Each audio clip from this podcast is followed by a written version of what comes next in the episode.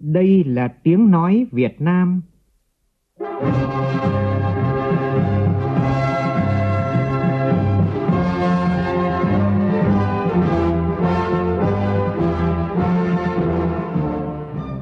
là tiếng nói Việt Nam, phát thanh từ Hà Nội, thủ đô nước Cộng hòa xã hội chủ nghĩa Việt Nam.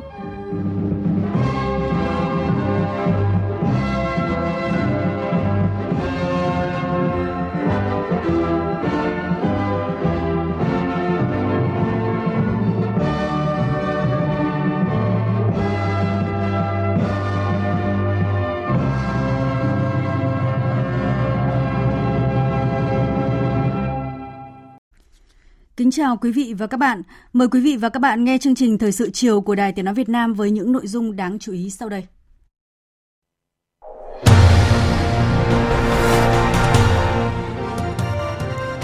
Chủ tịch nước Nguyễn Xuân Phúc tiếp các đại sứ trình quốc thư. Kết luận phiên họp Ban chỉ đạo cải cách hành chính của chính phủ, Thủ tướng Phạm Minh Chính nêu rõ mục tiêu trong năm 2022 phải tạo ra bước đột phá trong cải cách hành chính – Chủ tịch Quốc hội Vương Đình Huệ dự cuộc làm việc với các tỉnh thành phố Hà Nội, Thành phố Hồ Chí Minh, Bình Dương và Đồng Nai về công tác quy hoạch. Bắt đầu diễn ra Đại hội đại biểu Phụ nữ toàn quốc lần thứ 13 với chủ đề Phát huy truyền thống, đoàn kết, sáng tạo, hội nhập, xây dựng tổ chức hội vững mạnh vì hạnh phúc của phụ nữ, vì sự phồn vinh của đất nước. Long An tiên phong để F0 và F1 đủ điều kiện đi làm trực tiếp trên tinh thần tự nguyện. Trong phần tin thế giới, Mỹ chính thức cấm nhập khẩu dầu mỏ và khí đốt để đáp trả việc Nga mở chiến dịch quân sự ở Ukraine. Liên minh châu Âu và Anh cũng tuyên bố lên kế hoạch giảm phụ thuộc vào năng lượng Nga. Động thái cho thấy cuộc chiến khí đốt giữa Nga với các nước này đã chính thức bắt đầu. Tổ chức Y tế Thế giới ra tuyên bố ủng hộ mạnh mẽ việc tiếp cận khẩn cấp và rộng rãi với mũi vaccine tăng cường ngừa COVID-19 trong bối cảnh biến thể Omicron đang lây lan trên toàn cầu.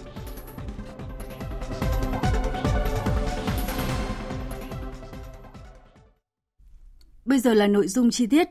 Chiều nay tại Phủ Chủ tịch, Chủ tịch nước Nguyễn Xuân Phúc đã tiếp các đại sứ Sierra Leone, Nepal, Guatemala, Maldives, Dominicana trình quốc thư. Tiếp đại sứ Cộng hòa Sierra Leone ngài Ernest Baiba Domihani, Chủ tịch nước khẳng định Việt Nam luôn coi trọng và mong muốn thúc đẩy quan hệ hợp tác với Sierra Leone trong mọi lĩnh vực chính trị, ngoại giao, nông nghiệp, khoa học công nghệ, thương mại – cùng với đó là tăng cường hợp tác giữa hai nước đối với các vấn đề đa phương, khu vực và trên thế giới, đặc biệt là chuẩn bị và đảm bảo tốt cho các chuyến trao đổi đoàn cấp cao giữa hai bên. Đại sứ Domahina khẳng định trong nhiệm kỳ của mình sẽ nỗ lực cố gắng thúc đẩy quan hệ song phương Việt Nam Sierra Leone ngày càng phát triển tốt đẹp và hiệu quả. Tiếp đại sứ Cộng hòa Dân chủ Liên bang Nepal ngài Ganesh Prasad Hakan, Chủ tịch nước Nguyễn Xuân Phúc nhấn mạnh Việt Nam luôn coi trọng mối quan hệ hợp tác với Nepal, vui mừng vì mối quan hệ hai nước đang phát triển tốt đẹp thời gian qua. Chủ tịch nước tin tưởng đại sứ sẽ tiếp tục làm hết sức mình đóng góp vào thành tựu hợp tác giữa hai nước. Chủ tịch nước cũng đề nghị hai bên đẩy mạnh các hoạt động hợp tác trong các lĩnh vực khác như trao đổi văn hóa, du lịch và đặc biệt là nâng cao kim ngạch song phương đang ở mức thấp như hiện nay. Đại sứ Hakan cho rằng Nepal và Việt Nam có mối quan hệ lâu đời trên nền tảng đoàn kết hữu nghị, tôn trọng lẫn nhau và cùng hợp tác – với nhiều điểm tương đồng về văn hóa tôn giáo. Đây là những điều kiện thuận lợi để nhân dân hai nước tăng cường giao lưu trao đổi và xúc tiến các chương trình dự án hợp tác trong thời gian tiếp theo. Cho biết Nepal chuẩn bị khánh thành sân bay mới, đại sứ mong muốn các hãng hàng không Việt Nam nghiên cứu mở đường bay thẳng tới Nepal, qua đó thúc đẩy các hoạt động hợp tác, trong đó có du lịch và giao lưu nhân dân. Tiếp đại sứ Cộng hòa Guatemala ngài Carlos Humberto Jiménez Nicona, Chủ tịch nước Nguyễn Xuân Phúc nêu rõ, Việt Nam có nhiều tiềm năng trong các lĩnh vực thương mại và đầu tư là điều kiện tốt để thúc đẩy quan hệ hợp tác với Guatemala. Chủ tịch nước cũng mong muốn hai nước quan tâm trao đổi và hợp tác nhiều hơn nữa trong các diễn đàn đa phương, khu vực và quốc tế. Vấn đề gìn giữ hòa bình, phát triển bền vững, trong đó có vai trò rất quan trọng từ sự hợp tác của khối doanh nghiệp hai nước. Trân trọng gửi tới Chủ tịch nước Nguyễn Xuân Phúc lời chào, lời chúc tốt đẹp của Tổng thống Guatemala, Đại sứ Jimenez Licona khẳng định trong nhiệm kỳ của mình sẽ cố gắng thúc đẩy quan hệ hợp tác song phương hai nước đi vào thực chất hiệu quả hơn, đáp ứng mong đợi của nhân dân hai nước. Tiếp đại sứ Cộng hòa Maldives ngài Mohamed Dina, Chủ tịch nước Nguyễn Xuân Phúc đề nghị với truyền thống tốt đẹp về hợp tác chính trị ngoại giao, hai nước cần tăng cường trao đổi đoàn, nhất là tiếp xúc cấp cao, tạo điều kiện thuận lợi cho các doanh nghiệp hai nước tăng cường thúc đẩy hợp tác thương mại, đầu tư. Hai bên cũng có thể xem xét xúc tiến các hoạt động hợp tác trong lĩnh vực hàng hải, ứng phó với biến đổi khí hậu là những lĩnh vực mà hai bên cùng quan tâm. Đại sứ Mohamed Dina cho biết mong muốn sớm được làm việc với các bộ ban ngành của Việt Nam để xúc tiến các chương trình, dự án hợp tác trong lĩnh vực là thế mạnh của mỗi bên, nhất là thương mại và đầu tư, phát triển cơ sở hạ tầng, nông nghiệp, xử lý chất thải, năng lượng và giao lưu nhân dân. Tiếp đại sứ Cộng hòa Dominica, ngài Francisco Rodriguez, Chủ tịch nước Nguyễn Xuân Phúc nêu rõ trên đà hợp tác tốt đẹp và tiềm năng của mỗi bên, hai nước có nhiều điều kiện thuận lợi để thúc đẩy hợp tác toàn diện trong thời gian tới. Trước thực trạng kim ngạch thương mại hai chiều còn thấp như hiện nay, Chủ tịch nước mong muốn hai bên nỗ lực hơn triển khai các biện pháp nâng cao hiệu quả hợp tác trên mọi lĩnh vực, mà trước hết là trao đổi đoàn cấp cao và các cấp, tổ chức các hoạt động xúc tiến thương mại song phương. Chủ tịch nước khẳng định, Bộ Ngoại giao và các cơ quan hữu quan của Việt Nam đã tạo mọi điều kiện thuận lợi cho ngài đại sứ hoàn thành tốt nhiệm vụ trong nhiệm kỳ công tác tại Việt Nam. Đại sứ Francisco Rodriguez cho biết chính phủ và nhân dân Dominica rất vui mừng vì sự kiện mở đại sứ quán tại Việt Nam sắp tới, tạo ra nhiều cơ hội xúc tiến, thúc đẩy quan hệ hợp tác nhiều mặt với Việt Nam. Đại sứ cũng bày tỏ mong muốn Việt Nam sớm có kế hoạch mở đại sứ quán tại Dominica, bày tỏ hy vọng hợp tác nhiều mặt giữa hai nước sẽ tiếp tục phát triển mạnh mẽ hơn nữa trong thời kỳ hậu đại dịch COVID-19, bởi Dominica là quốc gia có nền kinh tế mạnh trong khu vực Trung Mỹ. Kết luận phiên họp Ban chỉ đạo cải cách hành chính của chính phủ diễn ra sáng nay, Thủ tướng Chính phủ Phạm Minh Chính, trưởng ban chỉ đạo nhấn mạnh phải tạo ra được bước đột phá về cải cách hành chính, nhất là các thủ tục hành chính đối với người dân, doanh nghiệp để khơi dậy và huy động mọi nguồn lực để phát triển đất nước, phải tiếp tục ra soát lại chức năng, nhiệm vụ, quyền hạn, tránh trùng lắp nhiệm vụ và giảm khâu trung gian. Phản ánh của phóng viên Vũ Khuyên. Báo cáo tại cuộc họp, Bộ trưởng Nội vụ Phạm Thị Thanh Trà cho biết, công tác cải cách hành chính năm 2021 có những kết quả nổi bật, đặc biệt về công tác xây dựng hoàn thiện thể chế pháp luật đạt được nhiều kết quả tích cực. Chính phủ đã trình Quốc hội thông qua hai luật và xem xét cho ý kiến 6 dự án luật, xem xét cho ý kiến thông qua đối với 23 đề nghị xây dựng luật, ban hành 200 nghị quyết, 139 nghị định. Thủ tướng Chính phủ ban hành 41 quyết định quy phạm pháp luật, 36 chỉ thị, các bộ ngành ban hành gần 800 thông tư, cắt giảm, đơn giản hóa 1.101 quy định kinh doanh. Sau khi nghe ý kiến thảo luận, Thủ tướng Chính phủ Phạm Minh Chính ghi nhận biểu dương đánh giá cao tinh thần trách nhiệm của các thành viên ban chỉ đạo đối với công tác cải cách hành chính và những kết quả đã đạt được trong công tác cải cách hành chính năm 2021 vừa qua.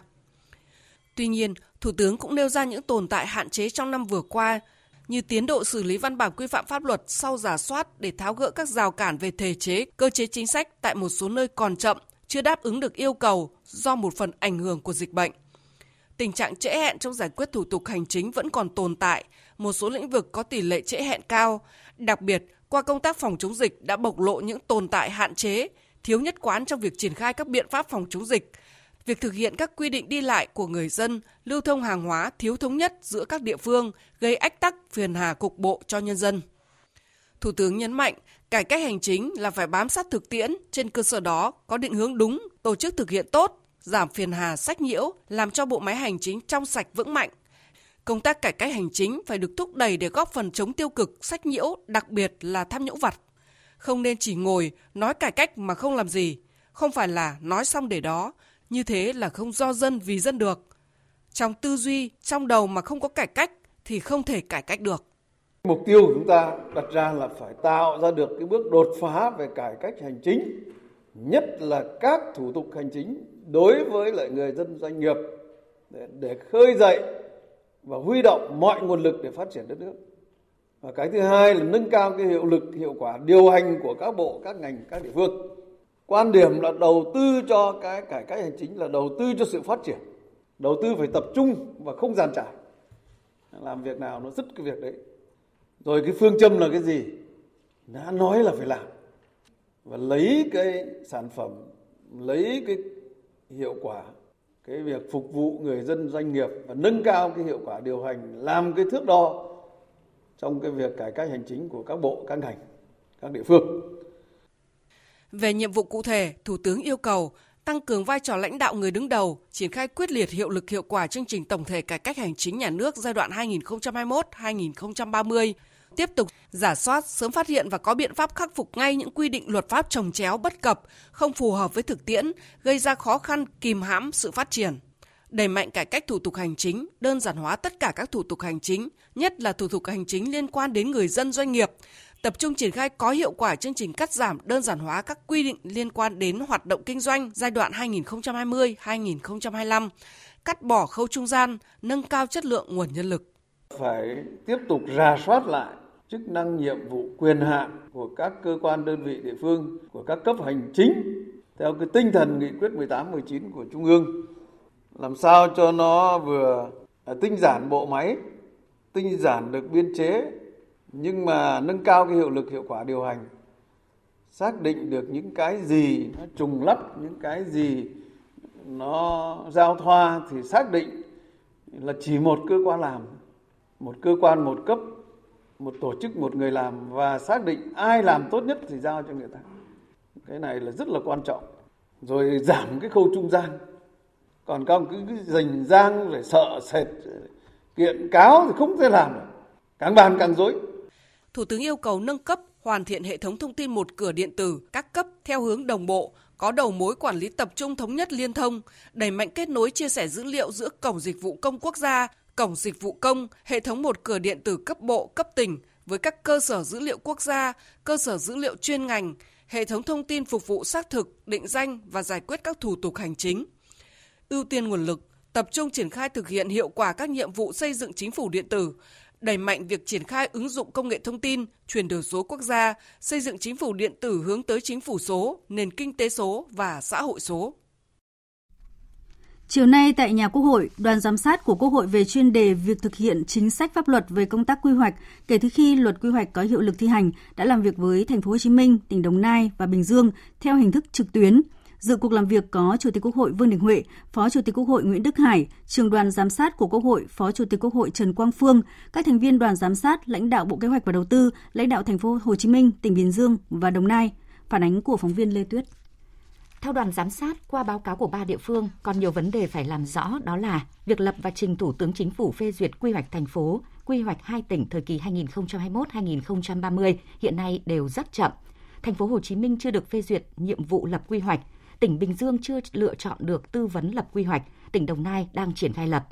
Đối với lập thẩm định, phê duyệt điều chỉnh và quản lý nhà nước về quy hoạch đô thị, quy hoạch nông thôn, các địa phương còn nhiều nội dung chưa hoàn thành, đang giả soát để lập tổ án lập đồ án điều chỉnh quy hoạch chung hoặc đã hoàn thành các quy hoạch xây dựng trọng tâm, các quy hoạch khác chưa báo cáo rõ kết quả tiến độ phối hợp lập và thẩm định quy hoạch quốc gia và quy hoạch vùng thời kỳ 2021-2030 chưa báo cáo cụ thể và còn chung chung. Vấn đề tích hợp các quy hoạch vào quy hoạch thành phố, tỉnh, điều chỉnh quy hoạch thời kỳ 2011-2021 cũng cần được báo cáo rõ thêm. Tại buổi làm việc, thành viên đoàn giám sát đề nghị các địa phương đánh giá quá trình triển khai lập quy hoạch, việc phối hợp với các bộ ngành với các địa phương có kịp thời và đầy đủ hay không, việc tích hợp quy hoạch ngành và quy hoạch thành phố gặp những khó khăn gì, việc lấy ý kiến người dân trong công tác quy hoạch có được triển khai hiệu quả hay không, công tác quy hoạch vùng được thực hiện như thế nào. Đoàn giám sát đề nghị các địa phương bổ sung đầy đủ các nội dung còn thiếu trong báo cáo. Cụ thể, tỉnh Bình Dương bổ sung báo cáo việc lập thẩm định phê duyệt điều chỉnh và quản lý nhà nước về quy hoạch đô thị, quy hoạch nông thôn. Cả ba địa phương giả soát và bổ sung báo cáo việc lập thẩm định phê duyệt, điều chỉnh và quản lý nhà nước về quy hoạch xây dựng theo quy định của pháp luật xây dựng – việc phối hợp lập và thẩm định các quy hoạch quốc gia và quy hoạch vùng. Các địa phương tập trung thời gian, nhân lực, trí tuệ để hoàn thành quy hoạch thành phố, tỉnh thời kỳ 2021-2030, quy hoạch đô thị, quy hoạch nông thôn và các quy hoạch khác theo quy định khẩn trương điều chỉnh quy hoạch chung xây dựng, ra soát điều chỉnh quy hoạch nông thôn để đáp ứng nhu cầu phát triển. Thành phố Hồ Chí Minh tập trung hoàn thành quy hoạch thành phố Thủ Đức, quy hoạch phân khu thuộc khu đô thị du lịch biển Cần Giờ, tạo động lực phát triển cho giai đoạn mới – tiếp tục hoàn thiện các quy hoạch đặc thù như quy hoạch cấp nước, thoát nước để phòng chống biến đổi khí hậu, nước biển dâng, quy hoạch không gian ngầm đô thị, quy hoạch giao thông tỉnh, quy hoạch giao thông tỉnh hệ thống giao thông vành đai, hướng tâm, đường sắt đô thị kết nối các loại hình vận tải. Phó Chủ tịch Quốc hội Nguyễn Đức Hải đề nghị các địa phương phối hợp tốt với các bộ, các cơ quan hữu quan để tham gia ý kiến cho các quy hoạch quốc gia, quy hoạch vùng, lập quy hoạch của thành phố, tỉnh đề nghị các địa phương đánh giá rõ cụ thể hơn trách nhiệm của các cơ quan tổ chức cá nhân dẫn đến các bất cập hạn chế trong hoạt động của quy hoạch các báo cáo đã chỉ ra nhiều bất cập chưa nêu rõ trách nhiệm Đề nghị các địa phương căn cứ ý kiến các vị đại biểu hôm nay và thực hiện tiễn thực hiện tiếp tục giả soát báo cáo đánh giá kỹ hơn các bất cập của hệ thống chính sách pháp luật về quy hoạch, kiến nghị sửa đổi luật quy hoạch, các luật liên quan nếu có và các văn bản hướng dẫn hoạt động quy hoạch.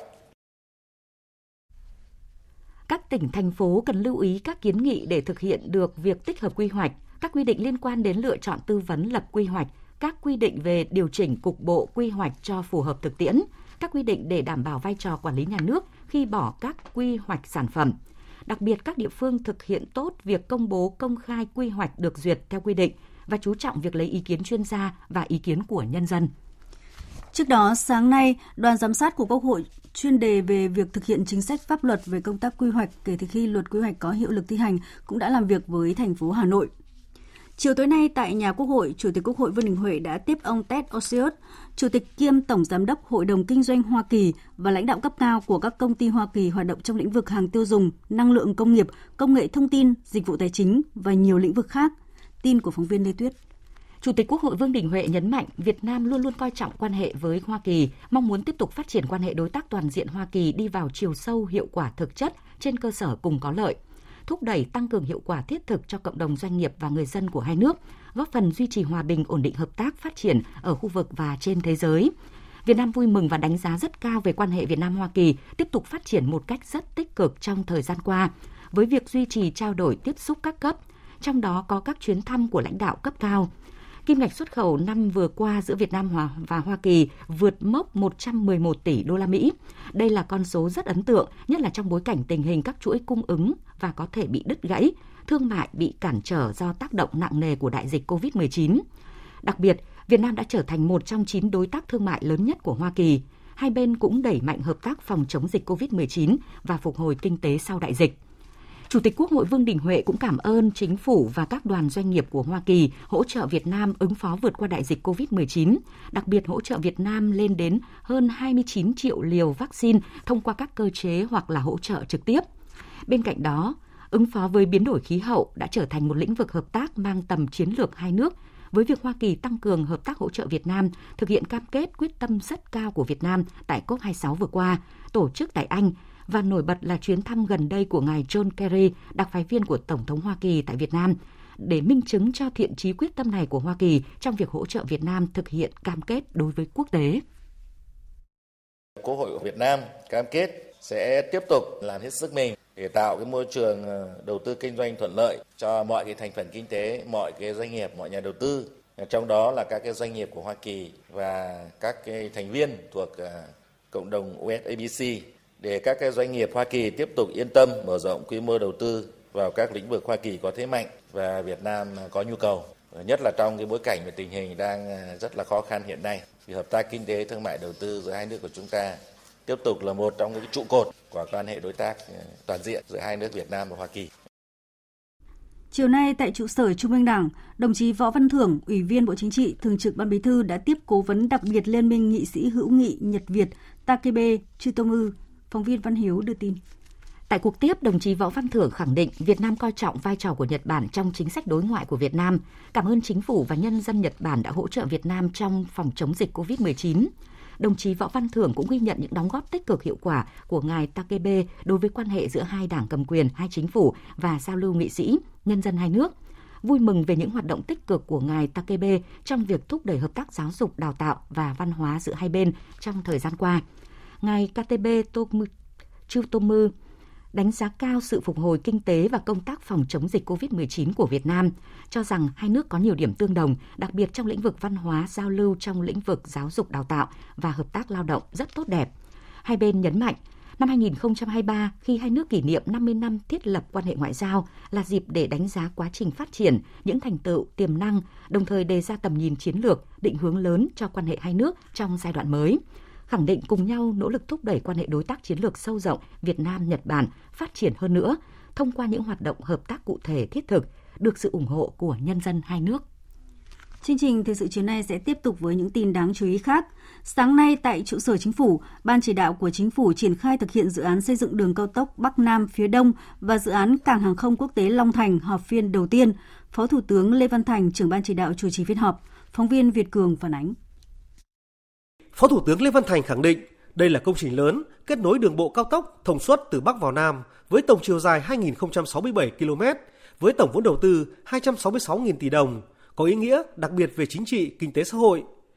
Về kết quả thực hiện, giai đoạn 1 của dự án đang triển khai tốt, giải phóng mặt bằng cơ bản hoàn thành, nguồn vật liệu xây dựng cơ bản đáp ứng nhu cầu, khối lượng xây dựng tổng thể đạt trên 30%. Trên tinh thần đó, Phó Thủ tướng đề nghị mục tiêu đẩy nhanh tiến độ đến năm 2024 phải hoàn thành giai đoạn 1 của dự án. Vì vậy, Phó Thủ tướng yêu cầu các tỉnh như Ninh Bình, Nghệ An, Thừa Thiên Huế, Khánh Hòa, Bình Thuận và Ninh Thuận cần chuẩn bị đủ mỏ vật liệu xây dựng để hoàn thành toàn tuyến. Và tôi cũng đề nghị là bốn cái dự án Mai Sơn, Quốc lộ 45, Cam Nộ, La Sơn, Vĩnh Hảo, Phan Thiết, Phan Thiết Dầu Dây này thì đồng chí Bộ trưởng, các đồng chí Thứ trưởng phụ trách phải kiểm soát chặt chẽ và yêu cầu các ông chí ban quản lý dự án kiểm soát nhà thầu. Nếu mà trường hợp các nhà thầu xây dựng mà chậm tiến độ thì chúng ta thay thế. Thứ hai là các ban quản lý dự án mà công chí không đề xuất các giải pháp để bù tiến độ, để hoàn thành được mục tiêu thì công chí phải chịu trách nhiệm trước Bộ Giao thông và đồng chí Bộ trưởng Bộ Giao thông công chí được phép xử lý thay thế kịp thời. Chúng ta không có trùng trình cái việc này. Cũng sáng nay, Phó Thủ tướng Chính phủ Vũ Đức Đam chủ trì cuộc họp lần thứ nhất Ban chỉ đạo tổng kết 10 năm thực hiện nghị quyết Hội nghị Trung ương năm khóa 11 về một số vấn đề chính sách xã hội giai đoạn 2012-2020, gọi tắt là nghị quyết số 15. Phóng viên Minh Hường thông tin. Thảo luận tại cuộc họp, các ý kiến thống nhất cho rằng việc tổng kết nghị quyết Trung ương năm khóa 11 một số vấn đề về chính sách xã hội giai đoạn 2012-2020 phải đưa ra đánh giá đúng thực tế khách quan, rút ra những mặt đạt được bài học kinh nghiệm, những mặt chưa được và nguyên nhân, trong đó tập trung nhận diện các vấn đề xã hội mới, những vấn đề cần ưu tiên trong chính sách xã hội của Việt Nam đến năm 2030, tầm nhìn đến năm 2045, đồng thời đề xuất những quan điểm chủ trương cơ chế chính sách, nhiệm vụ giải pháp khả thi cho từng giai đoạn, phù hợp với xu thế thực tiễn của địa phương và đất nước trong thời kỳ mới. Phát biểu kết luận cuộc họp, Phó Thủ tướng Vũ Đức Đam lưu ý, công tác tổng kết cần tham khảo trong những xu thế quốc tế đã nhận diện được như của cách mạng công nghiệp lần thứ tư, chuyển đổi số, dịch bệnh, an ninh mạng. Nguyên tắc đánh giá là chúng ta đánh giá một cách thật là trung thực, khách quan, bám sát vào cái nghị quyết ấy. Nhưng mà cũng làm bật lên cái ưu tiên về công tác xã hội để chăm sóc con người của Đảng, Nhà nước ta. Chúng ta làm rõ cái đấy bằng cách ngoài là bám sát vào các cái chỉ tiêu các cái mục tiêu, các giải pháp nêu trong nghị quyết 15 thì chúng ta có thêm một cái phần đánh giá rất là đậm nét là so với cái trình độ phát triển ở Việt Nam so với khu vực so với thế giới thế nào. Đi sâu đánh giá vào cái hiệu quả sử dụng nguồn lực. Sáng nay tại thủ đô Hà Nội, Đại hội đại biểu phụ nữ toàn quốc lần thứ 13, nhiệm kỳ 2022-2027 tổ chức phiên chủ bị. Đại, đại hội diễn ra từ hôm nay tới ngày 11 tháng 3 là nhiệm kỳ đầu tiên thực hiện chiến lược phát triển Hội Liên hiệp Phụ nữ Việt Nam đến năm 2030, tầm nhìn đến năm 2035 có chủ đề Phát huy truyền thống đoàn kết, sáng tạo, hội nhập, xây dựng tổ chức hội vững mạnh vì hạnh phúc của phụ nữ, vì sự phồn vinh của đất nước. Tại phiên thứ nhất, các đại biểu hiệp thương chọn cử đoàn chủ tịch đại hội, đoàn thư ký đại hội thông qua chương trình đại hội và quy chế đại hội. Đại hội cũng công bố và trao bằng khen cho 13 công trình phần việc vượt khó sáng tạo hiệu quả của phụ nữ các cấp chào mừng Đại hội Phụ nữ Toàn quốc lần thứ 13. Nhiều đại biểu đã bày tỏ niềm vinh dự tự hào khi được về dự đại hội, đồng thời bày tỏ sự tin tưởng, đặt niềm tin vào Ban chấp hành Trung ương Hội Liên hiệp Phụ nữ nhiệm kỳ mới sẽ có nhiều đổi mới hướng về phụ nữ. Phản ánh của phóng viên Phương Thoa cho rằng thời gian qua các cấp hội phụ nữ đã phát huy giá trị văn hóa truyền thống của địa phương phục vụ phát triển kinh tế gia đình. Theo bà Lường Thị Thiết, Chủ tịch Hội Liên hiệp Phụ nữ xã Phúc Sơn, thị xã Nghĩa Lộ, tỉnh Yên Bái, Bên cạnh các phong trào hoạt động được tổ chức thường xuyên ở các cấp hội, Đại hội lần này cần đưa ra những hoạt động mới giúp cho phụ nữ dân tộc thiểu số tiếp tục phát huy hơn nữa bản sắc văn hóa dân tộc, đưa sản phẩm của địa phương vươn tầm thế giới. Đồng thời cần có nhiều chương trình đào tạo cho phụ nữ tiếp cận nhiều hơn nữa với công nghệ thông tin để phát triển kinh tế hiệu quả và hội nhập quốc tế. Kỳ vọng đề ra được cái nghị quyết, những cái giải pháp à, cụ thể, thiết thực, hoạt động dễ nhớ, dễ làm, thực sự là có thể hỗ trợ giúp đỡ được hội viên phụ nữ dân tộc thiểu số phát triển được kinh tế, xóa đói được giảm nghèo, đồng thời là nâng cao được cái vị thế bình đẳng của người phụ nữ dân tộc thiểu số. Hội cũng sẽ đề ra được cái đề án cụ thể giúp cho những người phụ nữ dân tộc thiểu số phát huy được bản sắc văn hóa dân tộc gắn với cái việc là hỗ trợ phụ nữ phát triển kinh tế để cùng hội nhập và à, áp dụng được công nghệ trong phát triển kinh tế. Tham gia lực lượng gìn giữ hòa bình của Liên Hợp Quốc, Trung tá Đỗ Thị Hằng Nga, Giám đốc Bệnh viện Giã Chiến, Cục gìn giữ hòa bình Việt Nam, Bộ Quốc phòng cho rằng, vì sự an toàn và sự sống của người dân, những phụ nữ là quân nhân không quản ngại khó khăn gian khổ, sẵn sàng nhận và hoàn thành tốt mọi nhiệm vụ được giao. Do đó cần có nhiều chính sách động viên cho lực lượng phụ nữ quân nhân. Tôi cũng mong muốn rằng là có những cái chính sách quan tâm hơn nữa, đặc biệt đến à, các nữ quân nhân thuộc quân đội bởi vì chúng tôi làm việc trong cái môi trường nó khá là khắc nghiệt và có đặc thù riêng thì nếu như được sự quan tâm động viên thì đấy cũng là một động lực để trợ giúp chúng tôi hoàn thành tốt nhiệm vụ hơn nữa. Nhiều đại biểu kỳ vọng đại hội bầu ra Ban chấp hành Hội Liên hiệp Phụ nữ Việt Nam khóa mới đủ tài năng nhiệt huyết, tiếp tục thực hiện tốt chức năng đại diện chăm lo bảo vệ quyền và lợi ích của hội viên phụ nữ trong giai đoạn mới, là cầu nối có hiệu quả giữa những nhà nghiên cứu khoa học nữ và các doanh nghiệp, đội ngũ doanh nhân và lực lượng nữ trực tiếp tham gia sản xuất, tổ chức nhiều hơn nữa các diễn đàn sân chơi giúp nữ giới giao lưu học hỏi phát triển bản thân xây dựng kinh tế. Với chủ đề phát huy truyền thống đoàn kết sáng tạo hội nhập, xây dựng tổ chức hội vững mạnh vì hạnh phúc của phụ nữ vì sự phồn vinh của đất nước – Đại hội Phụ nữ Toàn quốc lần thứ 13 đặt mục tiêu phấn đấu đến năm 2030 kỷ niệm 100 năm ngày thành lập Hội Liên hiệp Phụ nữ Việt Nam, khẳng định vị thế tổ chức tiên phong hành động vì hạnh phúc của phụ nữ có tầm ảnh hưởng trong khu vực và quốc tế, góp phần thực hiện thắng lợi mục tiêu phát triển đất nước. Đài Tiếng Nói Việt Nam sẽ tường thuật trực tiếp Đại hội đại biểu Phụ nữ Toàn quốc lần thứ 13, nhiệm kỳ 2022-2027 trên sóng VOV1 từ 8 giờ 25 phút sáng mai. Mời quý vị và các bạn chú ý theo dõi. Thời sự VOV nhanh, tin cậy, hấp dẫn. Thưa quý vị và các bạn, chuyến bay chở hơn 280 bà con người Việt hồi hương sau nhiều ngày gian nan vất vả chạy nạn chiến tranh từ Ukraine sang Ba Lan vừa cất cánh cách đây ít phút. Phóng viên Quang Dũng, thường trú Đài Tiếng Nói Việt Nam tại khu vực châu Âu, phản ánh trực tiếp từ sân bay quốc tế Chopin ở thủ đô Warsaw, Ba Lan. Dù chuyến bay hồi hương do chính phủ tổ chức dành cho bà con người Việt chạy nạn từ Ukraine phải đến 12 giờ trưa địa phương mới cất cánh, nhưng với nhiều bà con thì đêm hôm trước là đêm không ngủ. Ngay từ 4 giờ sáng, các chuyến xe đã tập trung tại các địa điểm đưa đón có đông bà con tạm trú trong những ngày qua, như chùa Nhân Hòa, chùa Thiên Phúc hay một số địa điểm lưu trú của Hội người Việt tại Ba Lan nằm ở ngoại ô thủ đô Warsaw. Đại sứ Việt Nam tại Ba Lan Nguyễn Hùng cho biết, trong những ngày qua, các cán bộ đại sứ quán đã giả soát chặt chẽ nhiều lần để đảm bảo chuyến bay không bỏ phí một ghế nào. Chuyến bay Bamboo QH9066 sẽ chở 282 bà con về nước. Dựa trên các tiêu chí xét duyệt ưu tiên, chuyến bay có 120 trẻ dưới 14 tuổi, có 15 cháu dưới 2 tuổi, 43 người cao tuổi và 21 người có bệnh nền, phụ nữ có thai. Đối với những hành khách được về trên chuyến bay đầu tiên, dù rất mệt mỏi nhưng tất cả đều có tâm trạng phấn chấn. Bế trên tay con gái 23 tháng tuổi, chị Hương quê ở Thái Bình cho biết, dù đã vô cùng mệt mỏi sau nhiều ngày vất vả chạy nạn khỏi Ukraine và tá túc tại Ba Lan, nhưng giờ đây khi chuẩn bị được lên chuyến bay hồi hương trở lại quê hương, chị vô cùng hồi hộp và biết ơn sự giúp đỡ của bà con người Việt. Thực ra là từ Ukraine mà đi đến đây thì vô cùng là gian nan và vất vả. Em mới ờ, bắt tàu từ Kharkov đến ờ, Lvov. Em ờ, đăng ký sang bên này em mới đăng ký bên hội đoàn thì nói là cái này thì là tạo điều kiện cho phụ nữ với trẻ em thì à, mẹ con em được ưu tiên được về trước em à, rất là hồi hộp trong bao nhiêu thời gian, có nghĩa là di tản từ à, Ukraine sang bên đây là rất là hồi hộp và gian nan, nên là em rất mong muốn là sớm được trở về quê hương. Dạ em rất cảm ơn người Việt và cộng đồng người Việt ở Ba Lan mọi người rất là nhiệt tình giúp đỡ cộng đồng người Việt ở Ukraine. Trong lúc khó khăn mọi người rất là nhiệt tình. Có chung suy nghĩ đó, vợ chồng bác Bằng quê ở Hải Phòng cho biết, hai vợ chồng bác đăng ký chuyến bay về nước rất thuận lợi vì là người cao tuổi nên được nhà nước ưu tiên. Hiện tại là Ba Lan và ờ, một số ờ, các ờ, doanh nghiệp tư nhân đã hỗ trợ chúng tôi được trở về quê hương. nhà gia đình tôi có hai vợ chồng, vì chúng tôi là lớn tuổi mà cũng là được phép được mọi người ưu tiên. Cảm ơn thật chân thành cảm ơn chính phủ rồi tất cả các ban ngành.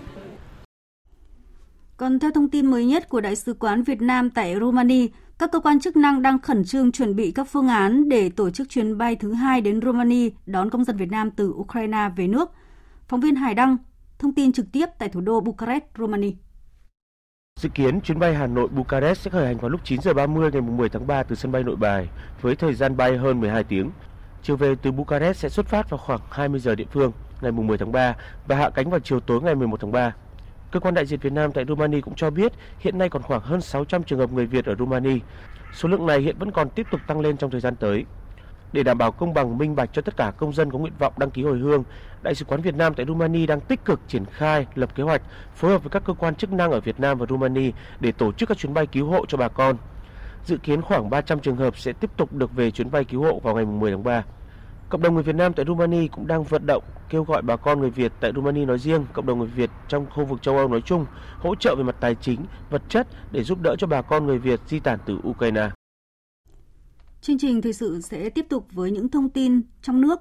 Thành phố Hồ Chí Minh vừa có biến chủng BA1 và BA2 nên số ca mắc tăng cao. Tuy nhiên, người tiêm vaccine được bảo vệ không bị nặng nên thành phố vẫn đẩy mạnh chiến dịch tiêm vaccine. Đó là thông tin được Sở Y tế đưa ra tại cuộc họp Ban chỉ đạo phòng chống dịch COVID-19 và phục hồi kinh tế thành phố Hồ Chí Minh diễn ra sáng nay. Tin của phóng viên Hà Khánh, thường trú tại thành phố Hồ Chí Minh.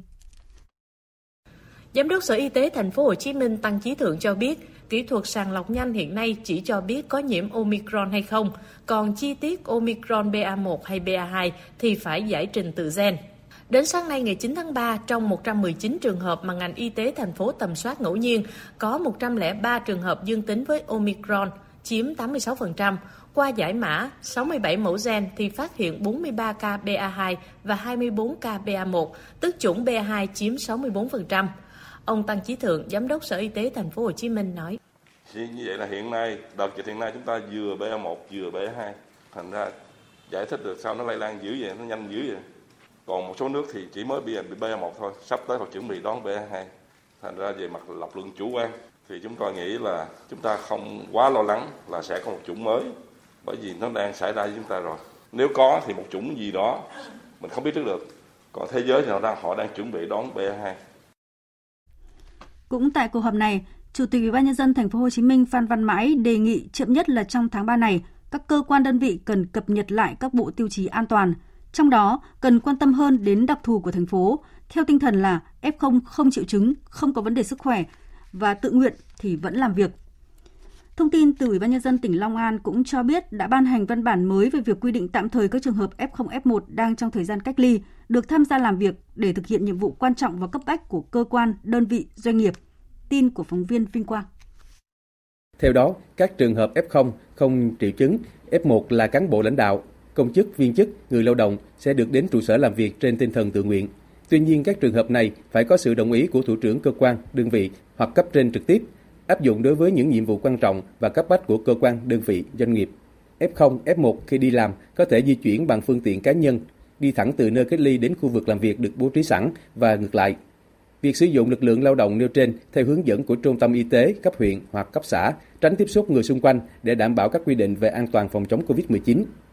Hiện một số doanh nghiệp trên địa bàn tỉnh Long An đang trong tình trạng thiếu hụt nguồn lao động. Nếu không bổ sung kịp thời, sẽ không thể hoàn thành các hợp đồng giao hàng cho đối tác đúng thời gian quy định. Việc tỉnh Long An tiếp tục rà soát đánh giá tổng quan tình hình dịch trên địa bàn và có những điều chỉnh linh hoạt sẽ tạo điều kiện duy trì ổn định hoạt động sản xuất, tạo điều kiện tối đa cho doanh nghiệp phục hồi sau đại dịch.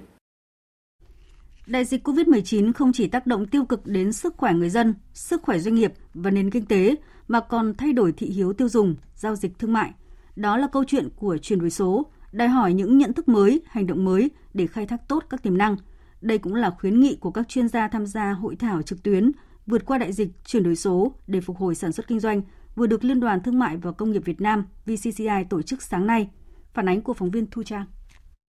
Theo một khảo sát mà VCCI đã thực hiện về thực trạng chuyển đổi số của doanh nghiệp trong bối cảnh COVID-19 cho thấy, 3 phần tư các doanh nghiệp được khảo sát đã quan tâm ứng dụng các công nghệ số trước tác động của đại dịch COVID-19.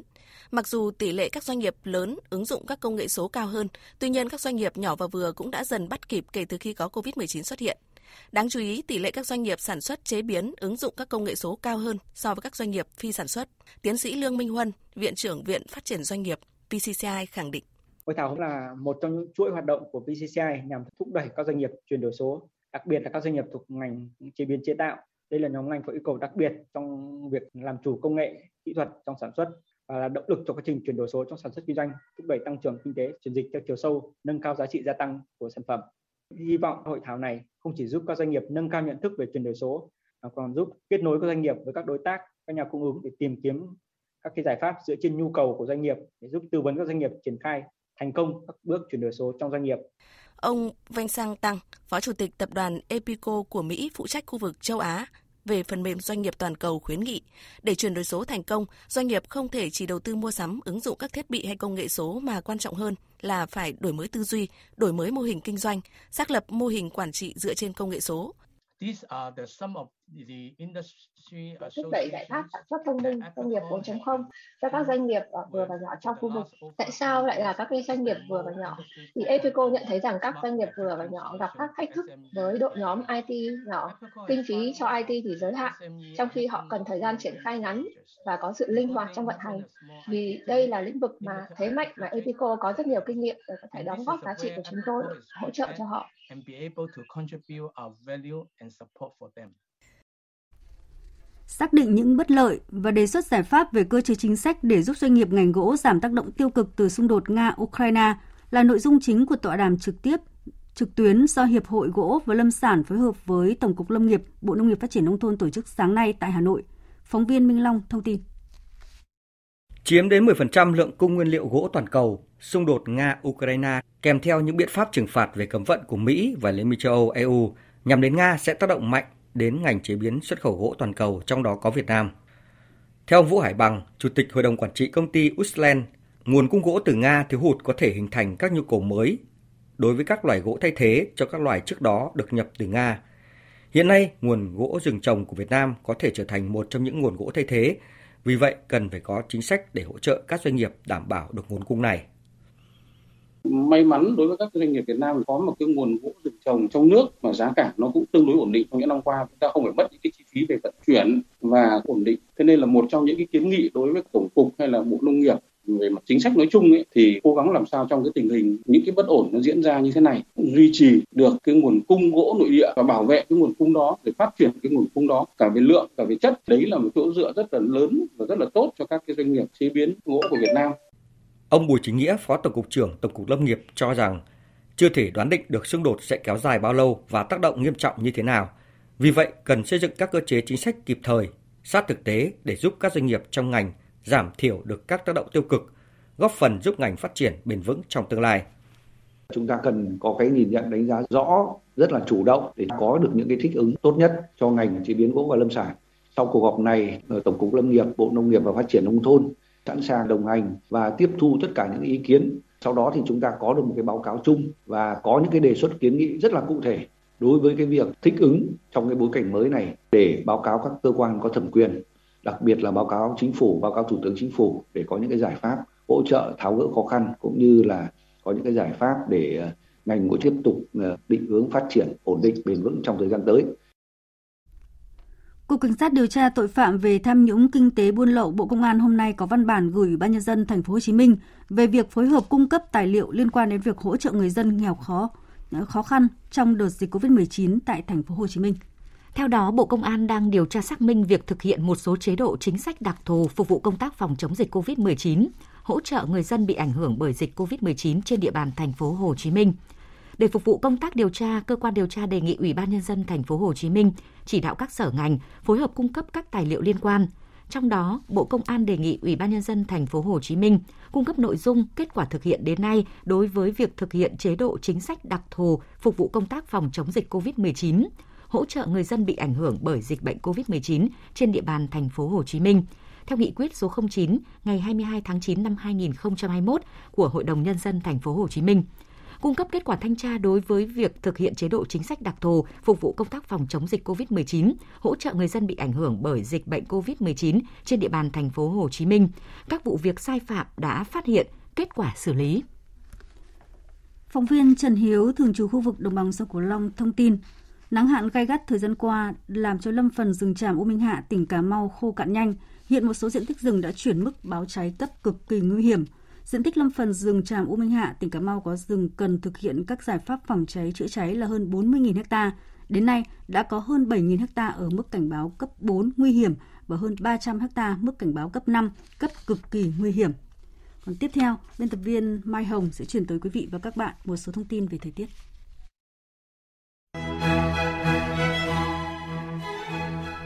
Thưa quý vị và các bạn, chiều tối nay và ngày mai trên đất liền thời tiết khá yên ả, tuy nhiên trên biển lại có gió mạnh và sóng lớn. Tối nay ở Bắc Bộ trong đó có thủ đô Hà Nội, trời có mưa nhỏ vài nơi, sáng sớm mai có sương mù và sương mù nhẹ, đêm và sáng sớm trời rét, trưa và chiều giảm mây hừng nắng. Ở các tỉnh miền Bắc, nhiệt độ từ nay đến cuối tuần ngày càng ấm lên. Trung Bộ và Nam Bộ vẫn trong chuỗi những ngày nắng, ở miền Đông có nơi có nắng nóng, nhiệt độ trong ngày có nơi lên tới 34-35 độ, chiều tối và đêm có mưa rào và rông vài nơi. Trên biển, vùng biển phía đông bắc của khu vực Bắc Biển Đông, ngày hôm nay có gió đông bắc mạnh cấp 6, giật cấp 7 biển động, sóng biển cao từ 2 mét rưỡi đến 4 mét rưỡi. Vùng biển từ Bình Thuận đến Cà Mau, vùng biển phía tây khu vực Nam Biển Đông, bao gồm cả vùng biển phía tây quần đảo Trường Sa, có gió đông bắc mạnh cấp 5, có lúc cấp 6, giật cấp 7 biển động, sóng biển cao từ 2 đến 3 mét rưỡi. Cảnh báo cấp độ rủi ro thiên tai do gió mạnh trên biển cấp 2.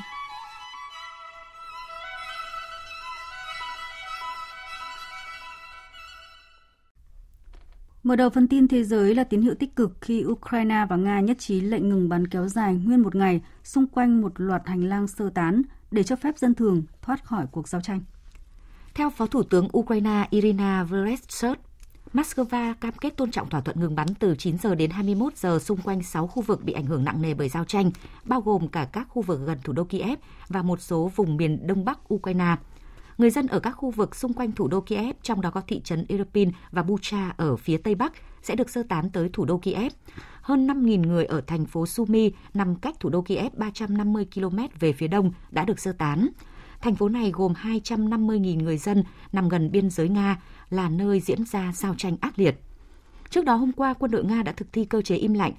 cơ chế im lặng lệnh ngừng bắn để tạo điều kiện sơ tán dân thường theo các hành lang nhân đạo được mở tại thủ đô Kiev và bốn thành phố khác của Ukraine gồm Chehiv, Sumy, Kharkov và Uriupol. Theo Cao ủy Liên Hợp Quốc về người tị nạn, ông Filippo Grandi, số người sơ tán khỏi Ukraine kể từ khi Nga phát động chiến dịch quân sự đặc biệt tại quốc gia Đông Âu này hiện có thể đã lên tới 2,1 đến 2,2 triệu người. Trong diễn biến khác có liên quan, ngày mai tại Thổ Nhĩ Kỳ sẽ diễn ra cuộc gặp giữa Ngoại trưởng Nga Sergei Lavrov và Ngoại trưởng Ukraine Dmytro Kuleba đây là cuộc gặp đầu tiên giữa hai quan chức ngoại giao hàng đầu của Nga và Ukraine, được kỳ vọng sẽ có phần mang lại một giải pháp cho cuộc xung đột giữa hai nước láng giềng này. Biên tập viên Đài Tiếng Nói Việt Nam thông tin. Phát biểu trước báo giới hôm nay, người phát ngôn Bộ Ngoại giao Nga Maria Zakharova cho biết phía Ukraine đã xác nhận Ngoại trưởng nước này sẽ cùng Ngoại trưởng Nga tham gia cuộc gặp này và phía Nga cũng mong muốn cuộc gặp sẽ diễn ra. Chúng tôi tin rằng sau khi có sự xác nhận của phía Ukraine, cuộc gặp chắc chắn sẽ diễn ra, đặc biệt là nó lại do Thổ Nhĩ Kỳ đề xướng. Người phát ngôn Bộ Ngoại giao Nga cũng nhấn mạnh, Nga đang chuẩn bị tất cả những gì cần thiết cho cuộc đàm phán, song bà cũng lưu ý, phía Nga sẽ không vội vàng trong bất cứ vấn đề gì. Bà Maria Zakharova cho biết, Ngoại trưởng Nga Sergei Lavrov sẽ tới Thổ Nhĩ Kỳ ngay trong chiều nay.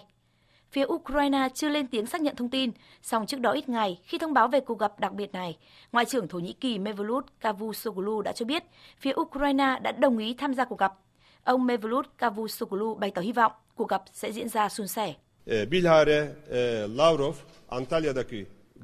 Ngoại trưởng Lavrov cho biết ông sẽ tham dự cuộc gặp. Phía Ngoại trưởng Ukraine Dmytro Kuleba cũng đã nói với chúng tôi ông sẽ tham dự cuộc gặp này. Cả hai ngoại trưởng cũng yêu cầu tôi tham gia cuộc gặp theo thể thức cuộc gặp ba bên. Hy vọng rằng chúng tôi sẽ tổ chức thành công hội nghị tại Antalya. Chúng tôi hy vọng rằng cuộc gặp này sẽ trở thành một dấu mốc, một bước đi quan trọng hướng đến hòa bình và sự ổn định. Đây sẽ là cuộc hội đàm đầu tiên giữa các nhà ngoại giao hàng đầu các bên kể từ khi Nga tiến hành chiến dịch quân sự tại Ukraine. Theo kế hoạch, cuộc gặp sẽ diễn ra bên lề một diễn đàn ở miền nam thành phố Antalya, Thổ Nhĩ Kỳ. Thời gian và chi tiết cuộc gặp chưa được các bên thông báo. Tuy nhiên, theo một số nguồn tin tại chỗ, một trong những trọng tâm của cuộc gặp lần này giữa hai đại diện cấp cao ngoại giao của Nga và Ukraine và cũng là mối quan tâm hàng đầu của cộng đồng quốc tế hiện nay chính là việc sơ tán dân thường qua các hành lang nhân đạo đã được hai bên nhất trí mở trong vòng đàm phán trước đó. Sau khi Mỹ chính thức cấm nhập khẩu dầu mỏ và khí đốt để đáp trả việc Nga mở chiến dịch quân sự ở Ukraine, Liên minh châu Âu và Anh tuyên bố lên kế hoạch giảm phụ thuộc vào năng lượng Nga. Động thái của các nước phương Tây cho thấy cuộc chiến khí đốt giữa Nga với các nước này đã chính thức bắt đầu. Biên tập viên Hồng Nhung thông tin. Hôm qua, Tổng thống Mỹ Joe Biden đã chính thức công bố lệnh cấm nhập khẩu dầu mỏ của Nga trong bối cảnh Moscow đang triển khai chiến dịch quân sự đặc biệt ở Ukraine. Dù dự đoán lệnh cấm vận này sẽ khiến giá năng lượng tiếp tục tăng lên, song ông Biden cam kết sẽ làm mọi việc có thể để giảm thiểu tác động tiêu cực đến người dân. Cuộc khủng hoảng này là một lời nhắc nhở để bảo vệ nền kinh tế của chúng ta trong dài hạn. Chúng ta cần độc lập về năng lượng. Tôi đã có nhiều cuộc trao đổi với các đồng nghiệp châu Âu trong nhiều tháng qua về cách họ nên giảm phụ thuộc vào nguồn cung năng lượng của Nga. Trong tương lai, chúng ta có thể đạt được nhiều độc lập hơn. Sau quyết định của Mỹ, chính phủ Anh thông báo nước này sẽ chấm dứt nhập khẩu dầu mỏ và các sản phẩm chế biến từ dầu mỏ của Nga vào cuối năm nay. Trong khi đó, Ủy ban châu Âu cùng ngày cũng đã công bố kế hoạch cắt giảm 2 phần 3 lượng khí đốt mà Liên minh châu Âu nhập khẩu từ Nga trong năm nay và chấm dứt sự phụ thuộc vào nguồn cung nhiên liệu của Nga trước năm 2030. Phát biểu trước báo giới, Phó Chủ tịch Ủy ban châu Âu Franz Timmermans nói, vào cuối năm nay, chúng tôi có thể thay thế 100 tỷ mét khối khí đốt nhập khẩu, tức 2 phần 3 lượng khí đốt nhập khẩu từ Nga. Điều này sẽ chấm dứt tình trạng phụ thuộc quá mức và cho chúng tôi nhiều dư địa cần thiết để điều chỉnh. Mục tiêu 2 phần 3 vào cuối năm nay, đây sẽ là khó khăn, cực kỳ khó khăn, nhưng có thể thực hiện được nếu chúng ta sẵn sàng đi xa hơn và nhanh hơn những gì chúng tôi đã làm trước đây. Những diễn biến mới trên cho thấy cuộc chiến khí đốt giữa Nga và các nước phương Tây đã chính thức bắt đầu. Nga hiện chưa bình luận về các động thái trên, nhưng trước đó Phó Thủ tướng Nga Alexander Novak cảnh báo một lệnh cấm vận đối với dầu mỏ và khí đốt của Nga sẽ là thảm họa với thị trường toàn cầu. Giá dầu có thể vọt lên hơn 300 đô la một thùng. Ông cũng khẳng định Nga vẫn có thể tìm kiếm các thị trường thay thế nếu phương Tây cấm vận năng lượng của Nga. Hiện chưa rõ các nước sẽ có động thái gì tiếp theo sau cuộc chiến khí đốt này, song một điều có thể thấy rõ là giá nhiên liệu thế giới mà cụ thể là ở Mỹ và châu Âu đã đặc biệt tăng cao ngay sau các quyết định của các bên. Các thị trường chứng khoán lớn tại châu Âu đã ghi nhận hồi phục mạnh mẽ trong những phiên giao dịch đầu ngày hôm nay, trong khi giá vàng tại châu Á giảm nhẹ. Cụ thể, chỉ số DAX trên thị trường Frankfurt đã tăng lên mức 13.345 điểm, trong khi đó chỉ số CAC tại thị trường Paris cũng tăng lên 6.188 điểm. Bên ngoài khu vực đồng tiền chung châu Âu Eurozone, chỉ số FTSE tại thị trường London tăng lên 7.085 điểm. Nhà phân tích Neil Wilson từ Market.com nhận định các thị trường châu Âu đều phục hồi trong phiên giao dịch sáng nay, một phần cho thấy tình trạng bán tháo cổ phiếu đã dẫn tới những giao dịch sụt giảm điểm gần đây. Trong khi đó, chiều nay giá vàng châu Á giảm nhẹ. Giá vàng giao ngay giảm xuống 2.044 đô la Mỹ một ounce sau khi tăng lên 2.069 đô la Mỹ một ounce trong phiên trước đó. Đây là mức gần mức cao nhất kể từ tháng 8 năm ngoái là 2.072 đô la Mỹ một ounce. Tổ chức Y tế Thế giới vừa ra tuyên bố ủng hộ mạnh mẽ việc tiếp cận khẩn cấp và rộng rãi với mũi vaccine tăng cường ngừa COVID-19 trong bối cảnh biến thể Omicron đang lây lan trên toàn cầu. Theo tuyên bố, nhóm chuyên gia của WHO kết luận rằng miễn dịch được tạo ra khi dùng các loại vaccine ngừa COVID-19 đã được cấp phép mang lại sự bảo vệ cao phòng ngừa nguy cơ bệnh trở nặng và nguy cơ tử vong. Theo đó, WHO khuyến nghị các nước thực hiện tiêm mũi vaccine tăng cường khi có nguồn cung phù hợp và sau khi bảo vệ các nhóm dễ bị tổn thương nhất. Tuyên bố nhấn mạnh rằng việc tiêm chủng phòng bệnh bao gồm mũi tăng cường đặc biệt quan trọng đối với những người có nguy cơ bệnh trở nặng Khuyến nghị mới nhất của WHO do nhóm cố vấn gồm 18 nhà khoa học đưa ra tập trung vào các tác động của các biến thể đáng lo ngại như Omicron và đánh giá hiệu quả của vaccine đối với các biến thể này. Một số nghiên cứu khoa học đã chứng minh rằng tiêm mũi vaccine tăng cường bằng các vaccine đã được cấp phép giúp khôi phục miễn dịch vốn giảm dần sau các mũi tiêm cơ bản cũng như giảm nguy cơ mắc bệnh nặng. WHO cũng cho biết sẽ tiếp tục theo dõi tình hình lây lan của biến thể Omicron trên thế giới – trong đó có dòng phụ BA2, được ghi nhận gây ra những ca tái nhiễm ở một số người đã nhiễm Omicron. WHO cũng lưu ý rằng virus đã tiến hóa liên tục và có thể tiếp tục biến đổi, dẫn đến sự ra đời của các thế hệ biến thể mới. Vì vậy, các vaccine cũng cần được nâng cấp. Phụ trách chương trình thám hiểm mặt trăng của Trung Quốc cho biết nước này đã bắt đầu triển khai toàn diện chương trình thám hiểm mặt trăng giai đoạn 4 với việc đổ bộ lên cực Nam để xây dựng trạm nghiên cứu quốc tế. Phóng viên Bích Thuận, thường trú tại Bắc Kinh, thông tin. Trong tiết lộ mới nhất, ông Ngô Vĩ Nhân, nhà thiết kế chính trong chương trình thám hiểm mặt trăng của Trung Quốc cho biết, Giai đoạn 4 của chương trình này đã được thông qua hồi cuối năm 2021 và đến nay đã chính thức đi vào thực thi toàn diện. Giai đoạn thứ tư dự kiến sẽ thực hiện một số cuộc đổ bộ lên cực nam của mặt trăng. Sau cuộc đổ bộ, dự kiến sẽ xây dựng phiên bản cơ bản của trạm nghiên cứu khoa học tại cực nam của mặt trăng. Đây là mục tiêu chính toàn bộ giai đoạn thứ tư của chúng tôi. Trong số đó, tàu hàng A6 sẽ lên vùng cực của mặt trăng để lấy mẫu, hàng A7 thăm dò khoa học với các vùng cực, đặc biệt là sự phân bố của nước trên mặt trăng. Hàng A8 sẽ cùng hàng A7 tiến hành xác minh thực nghiệm và thăm dò khoa học dài hạn về công nghệ phát triển và sử dụng tài nguyên mặt trăng, tiến hành các quan sát quy mô lớn, toàn diện trong thời gian dài về trái đất, cũng như xác minh các công nghệ cốt lõi cho trạm nghiên cứu. Theo ông Ngô Vĩ Nhân, ba nhiệm vụ này sẽ được thực hiện trước năm 2030. Được biết, Trung Quốc dự kiến hoàn thành trạm nghiên cứu quốc tế mặt trăng trước năm 2035. Quý vị và các bạn đang nghe chương trình Thời sự chiều của Đài Tiếng Nói Việt Nam. Tiếp nối ngay sau đây là trang tin thể thao.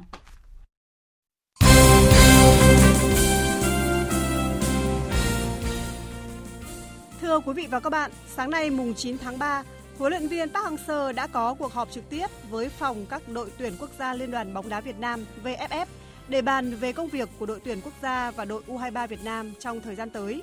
Dự kiến ngày 14 tháng 3, hai đội tuyển sẽ cùng tập trung. Hiện, huấn luyện viên Park Hang-seo vẫn chưa chốt danh sách triệu tập, nhưng nhiều khả năng đội tuyển quốc gia có khoảng 30 đến 35 cầu thủ để chuẩn bị cho hai trận lượt về vòng loại thứ ba World Cup 2022 gặp Oman vào ngày 24 tháng 3 trên sân Mỹ Đình và gặp Nhật Bản vào ngày 29 tháng 3 trên sân khách. Cuối tuần này, vòng 4 V-League 2022 khởi tranh. Ở vòng này, câu lạc bộ Thành phố Hồ Chí Minh có chuyến làm khách trên sân hàng đẫy của câu lạc bộ Hà Nội vào tối thứ Bảy. Trước cuộc đọ sức này, đội khách đã nhận được tin không vui về lực lượng khi thủ môn Nguyễn Thanh Thắng và tiền vệ Ngô Hoàng Thịnh dính chấn thương ở các mức độ khác nhau. Trong 3 trận đấu vừa qua, SHB Đà Nẵng đều thu về kết quả hòa lần lượt với Sài Gòn, Thành phố Hồ Chí Minh và Hồng Lĩnh Hà Tĩnh. Dù chưa ghi được bàn thắng nào cho SHB Đà Nẵng, nhưng trung vệ trẻ Liễu Quang Vinh đã thi đấu khá chững chạc và góp công chung vào thành quả của đội bóng. Chiều thứ Bảy tuần này, SHB Đà Nẵng có chuyến làm khách trên sân Thanh Hóa. Với những gì đã thể hiện, nhiều khả năng Liễu Quang Vinh tiếp tục được huấn luyện viên Phan Thanh Hùng tin dùng. SEA Games 31 đang đến rất gần và vào thời điểm này, nhiều đội tuyển của thể thao Việt Nam đang gấp rút hoàn thiện những khâu cuối cùng trước khi bước vào tranh tài tại đại hội. Đội tuyển Korak Việt Nam cũng không là ngoại lệ. Chuẩn bị cho SEA Games 31, toàn đội sẽ có chuyến tập huấn tại Uzbekistan từ ngày 10 tháng 3 đến ngày 30 tháng 3 và tham dự giải vô địch châu Á tổ chức ở Tajikistan vào đầu tháng 4. Huấn luyện viên Nguyễn Tuấn Học cho biết. Uzbek là cái nơi ờ, sản sinh ra Kurat thì ờ, tổng cục cũng như là ban huấn luyện cũng tính toán là cho các em được tập huấn ở đất nước mà sản sinh ra Kurat thì ở đó sẽ có những cái mà các nước khác không có.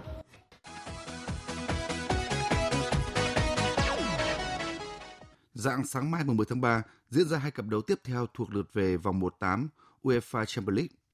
Nếu như Manchester City gần như đã cầm chắc trong tay tấm vé vào tứ kết sau trận thắng đậm Sporting CP 5-0 ngay trên sân khách ở lượt đi, thì cuộc thư hùng giữa Paris Saint-Germain gặp Real Madrid vẫn chưa biết hồi kết. Tạm thời đại diện bóng đá Pháp đang dẫn đội bóng Hoàng gia Tây Ban Nha 1-0. Huấn luyện viên Mauricio Pochettino bên phía Paris Saint-Germain cho biết. Paris Saint-Germain Đối với một đội bóng như Paris Saint-Germain thì cách tốt nhất để bảo vệ thành quả là tấn công, chiếm ưu thế và chơi lấn lướt bên phần sân đối phương. Chúng tôi đã làm được điều đó trong 90 phút ở trận lượt đi, nhưng tôi nghĩ trận lượt về sẽ khó khăn hơn. Tôi biết trận đấu này sẽ là thử thách lớn đối với chúng tôi. Nó giống như một trận chung kết, chúng tôi phải tiếp cận nó theo cách giống như trận lượt đi. Ở hai cặp đấu kết thúc dạng sáng nay, Inter Milan vượt qua Liverpool 1-0, nhưng đội bóng Anh vẫn lọt vào tứ kết do đã thắng đối thủ 2-0 ở trận lượt đi. Trong khi đó Bayern Munich đánh bại Shanbot 7-1 và giành vé vào tứ kết nhờ tổng tỷ số 8-2 sau hai lượt trận.